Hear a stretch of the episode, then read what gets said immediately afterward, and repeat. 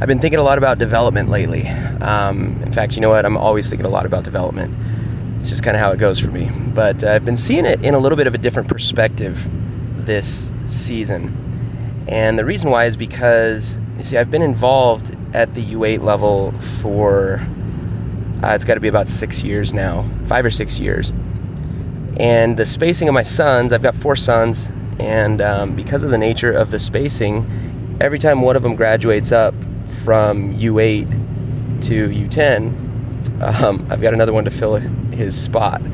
So, and because of my insistence on uh, continuing to coach all of them as, as long as I can possibly do this, I have been involved with each of their development at every age group. And um, so while I continue to be involved at the U8, I'm also involved at the U10 this year, um, as well as the U12. And so I've been uh, I've been seeing this kind of pattern over the years and seeing how it progresses and actually been um, very hands-on involved with this process. So a couple things that have been, you know, kind of striking me as interesting this year is to see first of all the difference between the last year, the top last year U8 kids.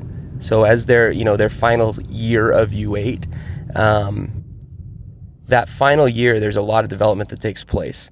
You know, so at the very beginning of the year, it's hard not to compare your your top kids at the end of the previous year to your top kids at the beginning of the current year at any age group. And um, you know, there's a big difference between where the kids ended, you know, where the top kids ended last year and where the top kids are beginning this year. So it kind of pointed out to me, kind of made me made me realize how much development takes place in these early years. And then the the next interesting thing is, is you graduate that on up to, to U10.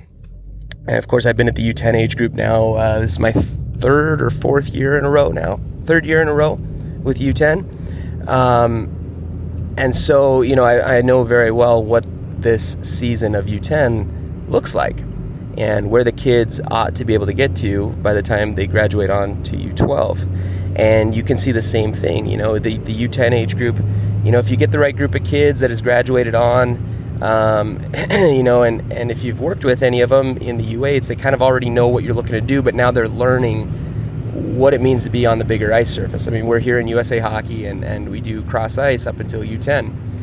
And so it becomes very clear, you know, what, what types of things they need to learn and what that development looks like.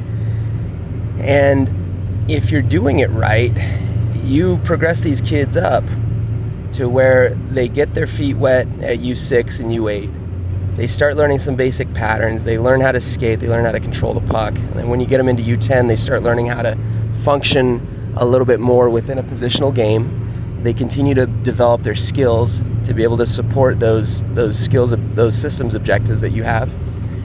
And um, they learn how to be coached uh, in a more intense way i guess. At least that's the way i do it you know? The u8s they're learning the game they're getting you know they're having fun. I still push them but then in the u10s you know i really insist on high tempo get uncomfortable all those good things, you know, and, and making sure that every practice, every drill, every time you're going through a drill is is 100% speed, where you're going almost over speed, where it gets very uncomfortable, and they get used to that, and they get used to what it, you know, what happens when when they don't work their hardest, and you know, that level of discipline. And then here's the thing that's the most interesting to me is, of course, this year I'm also coaching the U12s, uh, which I've mentioned, and this group of kids, many of them, because this is this is the age group of my oldest son now. Many of these guys have been with me since they were six, seven, or eight years old, and they've gone through my development system, my development process. You know, I mean, there's still a lot to learn. There's still a lot to teach, but they've been under my umbrella now for you know six years or so, and these guys are used to it. They they they know what the level of discipline expectation is. They know how hard they need to work in practice. They know all these little, you know, details that I insist on as a coach. And they're very mature as players and it's fun to see and what's happening this year is that the U12s are picking things up very very quickly.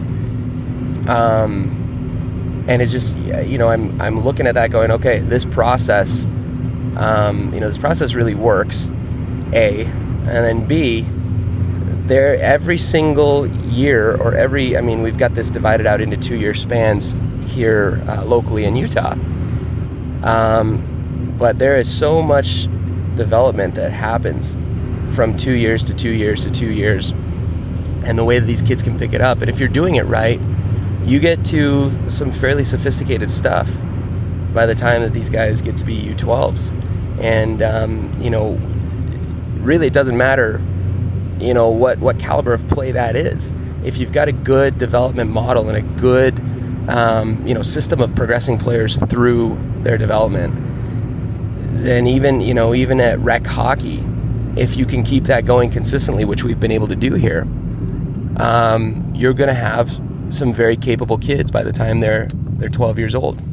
By the time they're at that U12 age group, and it's fun to see. It's really fun to see, and it, and it it's neat to kind of back it up and say, okay, we've got, you know, we've got the the U8s, and they're going through these same development drills, these same development sequences and, and processes that we've been working on for six years with these older guys, and now we see what these older guys are capable of doing, and we know where they started from, and we know you know it's it's charted. The path is charted out, and uh, you know we've got the blueprint and the roadmap, and um, you know it's just pumping kids through and pumping the machine through, and uh, it's a fantastic thing. It's it's really neat to see it.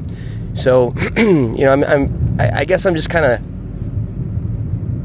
Um, thinking about this out loud, kind of talking through my thoughts, but it is very neat to see what happens when development is taken seriously and when you have the um, the fortunate you know fortunate um, setup of being able to have continuity from year to year.